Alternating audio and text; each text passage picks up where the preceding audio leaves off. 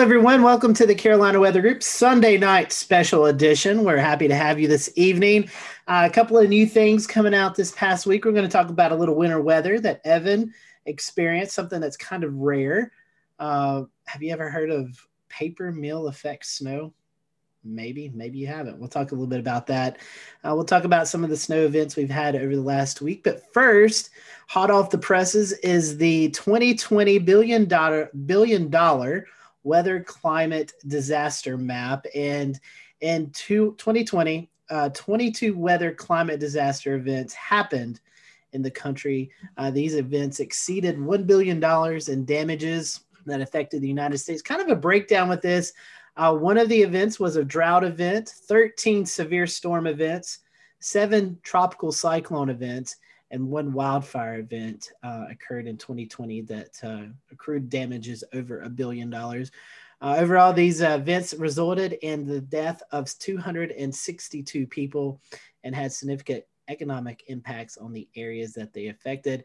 Uh, on average, the country sees about seven events, uh, but over the last five years, those seven events kind of doubled to, well, a little bit more than doubled, 16 events and then in 2020, we had 22 of these events. So um, you'll see the map here and you can kind of see that. I am going to kind of talk a few of the events and I've got the panel here with me and uh, we can kind of talk about any of these that we want to. Um, one of the biggest events, guys, that, that we saw uh, that we've talked about a few times uh, last year was the Western wildfires that consumed more uh, portions of California and Oregon and Washington um, they called these firestorms actually in this uh, in this breakdown.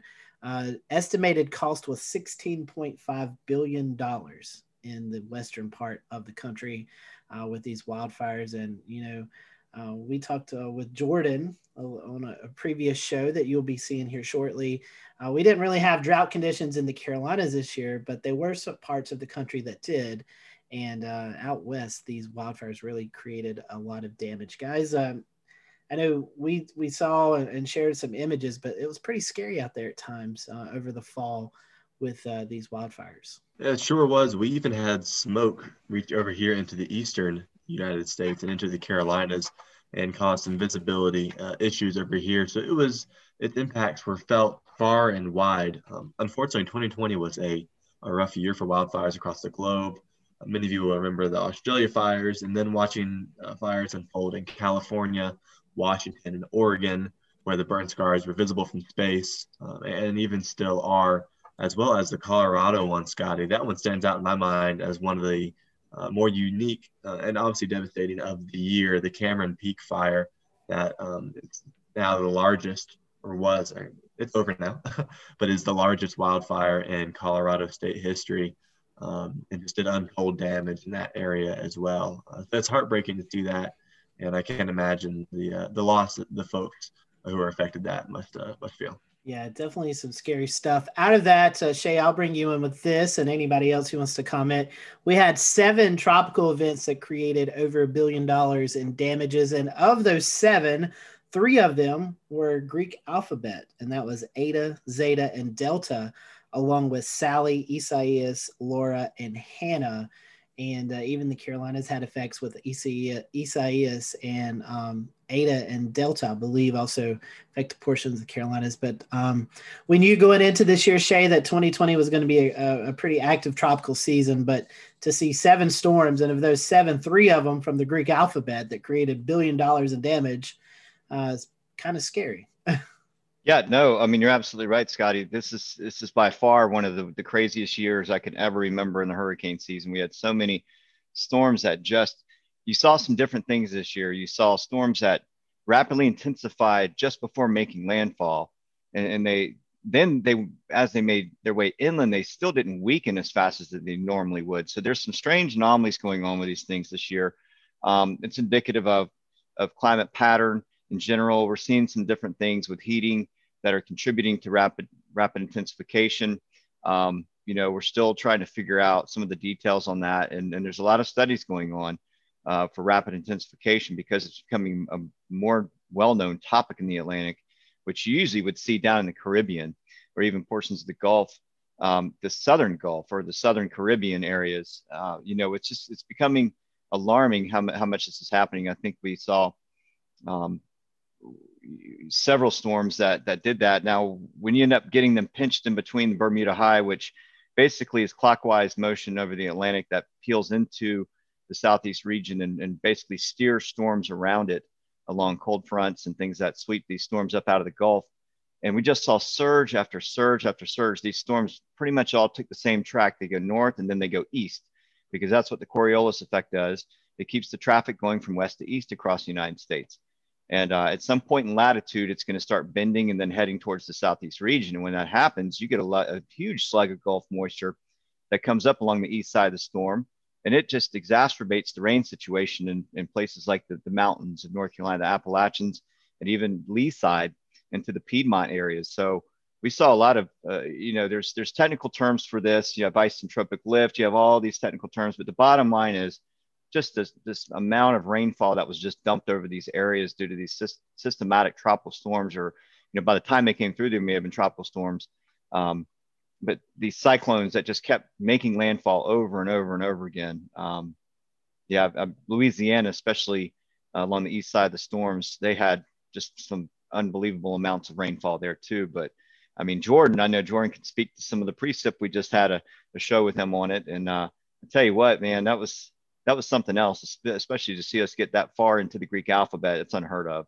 Yeah, definitely so, Shay. Um, of that, uh, of these 22 events, 13 severe weather events, January, February, March, April, and May, all five months had specific uh, events. A couple that we want to talk about February 2nd through the 5th, we had tornadoes that moved through the area. In fact, uh, parts of uh, uptown Charlotte affected by the uh, the tornadoes, and uh, we've got some video that we can roll of that. Uh, but we also had events uh, the next month. One that I specifically want to talk about. Uh, it happened March the third and fourth, and this was right before COVID kind of just took over the news cycle. There was an EF4 tornado and an EF3 tornado that caused considerable damage across the Nashville Metroplex. And the EF4 tornado actually went through downtown Nashville. Uh, this uh, these tornadoes uh, cost 2.5 billion dollars of damage and 25 deaths. I will never forget. It's uh, an event that uh, kind of fascinated me because it was well captured on all these videos. If you uh, go to YouTube or Twitter and you just type in Nashville 2020 tornado, uh, you can see all of these different videos and perspectives of that tornado moving through downtown Nashville and just scary sight uh, for that area. We also saw uh, severe weather events in April, the Easter outbreak, where we saw an EF4 tornado in the uh, southern part of South Carolina. Uh, guys, that was uh, that was an event I don't think we'll ever forget. Um, you know, uh, 61 tornadoes total for the year in South Carolina, but uh, this April event really produced several tornadoes, uh, damaging tornadoes as well.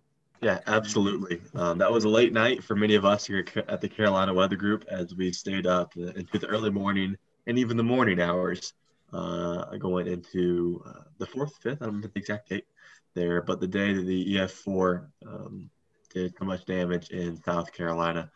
Scotty, as you just mentioned, it was a horrific event, um, and unfortunately, one of several that uh, impacted the, the Carolinas throughout the year. It was. And one other um, event that I want to specifically t- um, for us to talk about uh, occurred on um, August the 10th, 2020.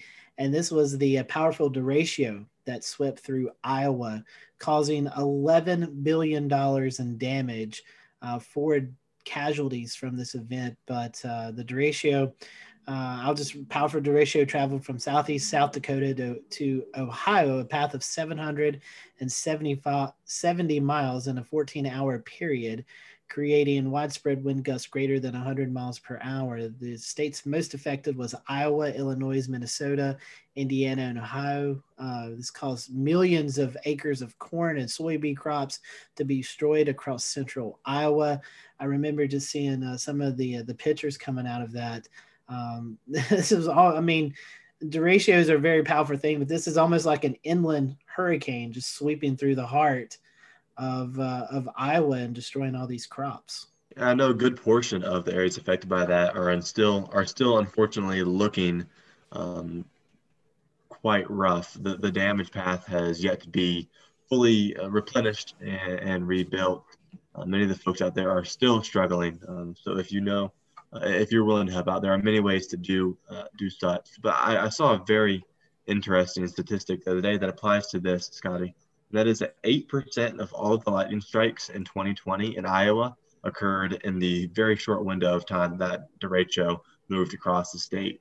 Now, eight percent may not sound like a big number, but if you look at you know how the lightning strikes normally placed out throughout the year, to have eight percent in a six-hour period is absolutely incredible. Yeah, that was a, just a crazy, crazy system. So, uh, those were some of the uh, the major catastrophes that occurred um, on this uh, as as we finish up 2020. Uh, again, you can find this information out. Uh, NOAA releases this every year. It's the billion dollar weather and climate disasters. And uh, these are some interesting uh, things to kind of look back on and see where some of the hardest hit hardest hit areas of the country uh, from the previous year with uh, these um, these catastrophes that cause billions and billions of dollars of damage. So uh, with that, uh, we had some weather to talk about. Uh, Evan, I know uh, on Wednesday, January 13th, um, we saw, uh, I guess, a surprise snow when the skies were clear in a big portion of the North Carolina mountains. A localized area saw a little bit of snow just outside of the Asheville area. Yeah, so we had two distinct, very bizarre weather phenomena occur this morning in the Asheville area. The first and the one that Scotty has just mentioned was paper mill effect snowfall just to the west of downtown Asheville. If you're familiar with the Asheville area, you'll likely know Canton, North Carolina. It's home to a big paper mill. It smells really bad, but it's a beautiful city. Well, this morning, because of some wild temperature profiles in the lower atmosphere, the uh, particulates being lifted out of the the paper mill and the extra little boost in the lower level moisture content um, and uh, upward vertical velocity were just enough to create a bit of snowfall downstream of that paper mill. Not only did people see flakes, but there were even like, there was accumulation. I saw several photos where half an inch to an inch of snowfall accumulated near the plant, uh, which is incredible. That has never happened that I'm aware of in Canton before. Um, that has only ever happened similar to that once in the Asheville area a few years ago back on Lake Julian uh, near one of the power plants down there. So that was event number one, happened early this morning. At the same time, 10 to 15 miles to the east in downtown Asheville and areas just to the east of downtown, we had a bizarre phenomenon occur that I will struggle to explain. So here's my best shot. We had what we believe to be diamond dust this morning. Now, if you know anything about diamond dust, you'll know that it usually occurs in temperatures below negative 10, negative 20 degrees Celsius, oftentimes even colder than that. Uh, it is a very fine crystal that forms out of clear skies. So it'll be blue sky up, above, and you'll have these tiny little fine crystals forming, and they glint in the sunshine and just kind of generally float around and slowly drift towards the ground. Typically, that happens in Antarctica or northern Canada. Very, very, very rarely do you see it in an area like the Appalachian Mountains, especially when temperatures are only in the mid 20s uh, Fahrenheit above zero. Um, that's practically unheard of. So it, it, was a special event for the folks who got to see it. Uh, it was beautiful to see the little glimmering uh, crystals in the air. Um, and I'm sure there would be plenty of debate if this were on, uh, recognized by some larger meteorologists about whether or not it was actually diamond dust, but I don't see how it couldn't have been. I mean, every clear blue skies, crystals, uh, a temperature inversion, and a very moist, low-level atmosphere. Um, it was it was fascinating. You know, that's a that's a really interesting topic, to, uh, Evan. You know, we've seen that over the Great Lakes in some areas where airplanes flying through a layer of the atmosphere can actually trigger snow. Um, it just upsets the upper mid-level clouding. There may be a thin layer, maybe some cirrus clouding. You have ice crystals up there, and once you break that barrier, it's almost like the sky punch or the hole punch cloud effect, right? Where it sublimates, but actually creates snow and makes it to the ground. So we've seen that happen before in the Great Lakes. And I'm wondering if maybe something like that had happened up in, the, in that direction. Uh, it's fascinating for sure, but um, we've seen where factories and airplanes can trigger these events from time to time. So uh, pretty interesting uh, for, for that area, you know, don't really Absolutely. see a lot of that kind of activity. Absolutely. It'll be a day that a lot of folks remember. I know there were a lot of even non-weather lovers in the Asheville area that were very confused about this fine little particulate in the air this morning. Um, so I'm glad that we were able to shed a little bit of light on it. But meteorologists are still confused as well because uh, it doesn't happen here all that often. So yeah, that, that's that's generally what we saw this morning, uh, Wednesday morning, January 13th. All right, guys, and uh, I've been ribbed a lot on Twitter the last uh, week about snow gloating, so I've got to uh, I've got to call out my friends at WFMY, Christian Morgan and Tim Buckley, and our good friend Wes Grimes. Yes, I did get snow, and uh, I am going to gloat about it anytime that I get snow. We got some snow on uh, Monday, uh, January the 11th, a little uh, system that uh, was supposed to uh, not uh, bring any moisture up our way. At least we wasn't really forecasting any snow, and we had some big snowflakes falling uh, for a good chunk of our Monday, where um, we didn't really pick up any accumulation, but uh, we had some big uh, snowflakes falling from the sky, and um, you know I wanted to share it with my weather friends, and our friends up in the Piedmont Triad area wasn't too happy about it because they weren't getting any, getting any snowflakes. So, uh, Tim, Christian, Wes, that that snows for you. Uh, there's been numerous times, especially last year, where you got accumulating snowfall and we didn't get anything here in the foothills. So I just think it's a little payback if you if you want to know the truth. I think so, Tim summed anyways. it up. In, Tim summed it up in one word. He called it pain. That's right. that's right. Well, guys, it is payback. Some, it is, Scotty. And it is. See, it is payback. It's a payback from me cursing you after from the last storm and not getting getting all that I, much. I was gonna, I was gonna say, you know, the week before that, we we was looking at a potentially big snow and didn't really materialize for uh, a big portion of the area. I guess we could talk a little bit about that before we end the show. Um, you know, uh, every model, and I'd love for you guys to chime in. Shay, I know you don't necessarily live in the Western Carolinas, but I know you pay attention to the weather up here. Uh, every model showed a lot of moisture and marginally cool air. So we're like, hey, we could see snow, but it may not stick because the temperatures aren't really there. We didn't really get the moisture that the models were depicting. And uh, a lot of folks uh, on that Friday and Saturday were a little upset with us. And hey, when we miss it, we miss it. We try to tell you why. And, um, you know, we knew the temperatures was going to be kind of a, a factor, but uh, we really wasn't anticipating um, less moisture than what the models were picking up. Evan, uh, care to chime in? Yeah, yeah. I mean, you hit the nail on the head, Scotty. We had multiple issues, and unfortunately, it was like the domino effect. One led to the other. We had a lot of downsloping as precipitation moved into western North Carolina, uh, and that really messed up our temperatures. Uh, instead of getting down to 30, 31 degrees, we only got down to 32 to 35 degrees. And I mean, seriously, it all it all connects. Our temperatures weren't low enough. We didn't have enough precipitation. If we had had enough precipitation, even at 32 or 33 degrees, we could have laid down a layer of snow. Heavy precipitation rates, even with warm ground, it'll it'll overcome it. It, it will stick. But for many locations, uh, really, unfortunately, in the lowest 300 feet of the atmosphere in Western North Carolina, they didn't get a whole lot of snow. Maybe woke up with an inch of snow on the ground, and by Friday afternoon had nothing. All of this following a forecast of five to eight inches of snowfall um, from every outlet uh, that you can think of. It was unfortunate. Weather knows how to humble you. I'm telling you, I felt I felt this big Friday afternoon. I was like, man, I, it, it was tough. But yeah, um, Scotty, I saw it you happens. Said, you, you, said you were you're you're kind of apologizing for it, but you know, one thing that these models that um, you know, a lot of a lot of energy goes into looking at deterministic models. Um, and I don't even think many of the dynamic models. There was some. There was the 32 panel from the Euro that showed some different things going on with the low, but you had kind of a surface low trudging across with troughing, and and so that was bringing up sort of an easterly surface flow, which you had a little bit of warm nosing going in up front to start. Once you get that wraparound flow and you get that northerly flow, then things start to kind of culminate with the snow effect and, and your dendritic growth zone. But you know, you had an upper low to the west and you had another upper low to that west. And those two, all three of these these factors really it introduced a layer of dry slotting in between. and that just killed a lot of the snowfall totals for a lot of folks. Even the, even if the temperatures were there, um, you know, some of that snow made it all the way down to Aiken and Augusta.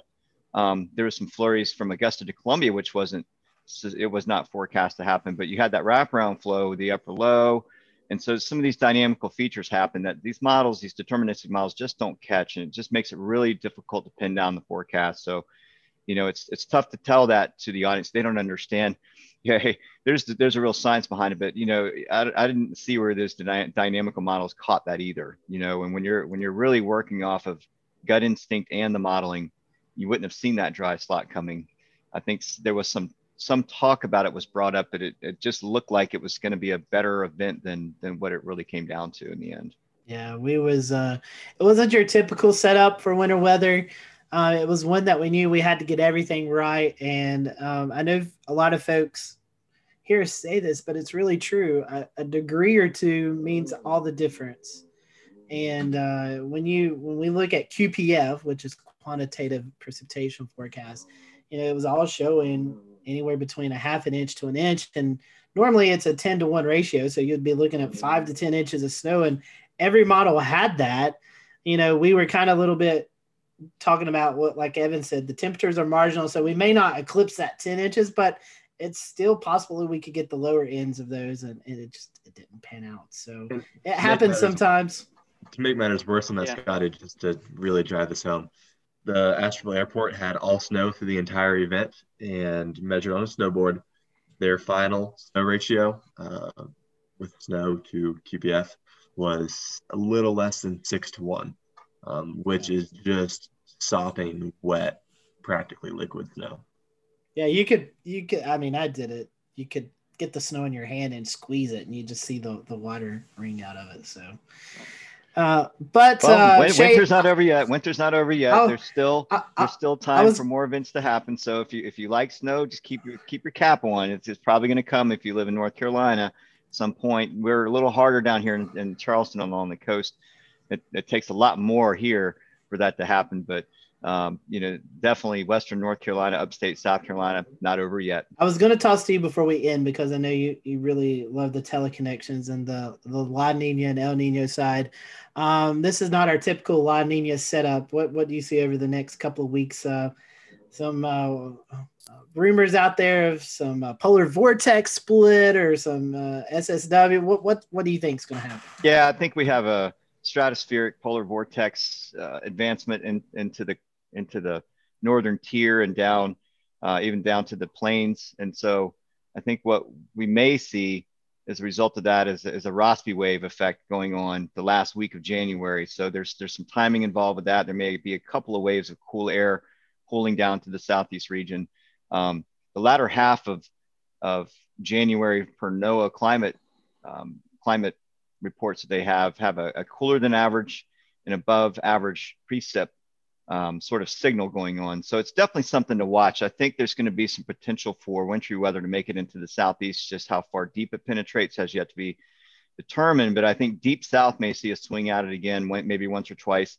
And then we got to really watch uh, Western North Carolina, upstate South Carolina, and see what happens there. And, and you know, some of the longer range models are, are, are showing something else at the very end of January. Uh, but that that's too far out to really make any calls on it yet. It's just something we're watching for consistency in the modeling. But you know, typically uh, for the eastern half of South Carolina, it's usually late December, early January when we would see any kind of real activity. But hey, we've seen snow here in the first week of March, so anything's possible. I just say anything's possible between January and March. Really, I mean, uh, you just got to be patient if it's something you're waiting for. We don't wish cast anything here, so um, you know if it's going to happen, you'll know it from us it's all about pattern recognition. And like Shay said, the pattern looks a little bit more favorable as we get towards the end of January. So, gentlemen, anything uh, else to talk about before we wrap up this Sunday special? Make sure that you uh, check out our Patreon page. We'd love for you to subscribe to that. There's different tiers, and those different tiers give you uh, additional options.